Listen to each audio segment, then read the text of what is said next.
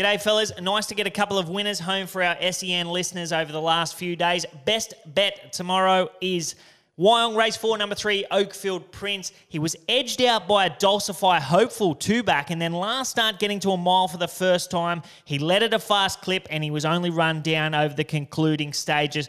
Strips fitter for that, owns this race from the front, and he'll prove very hard to beat.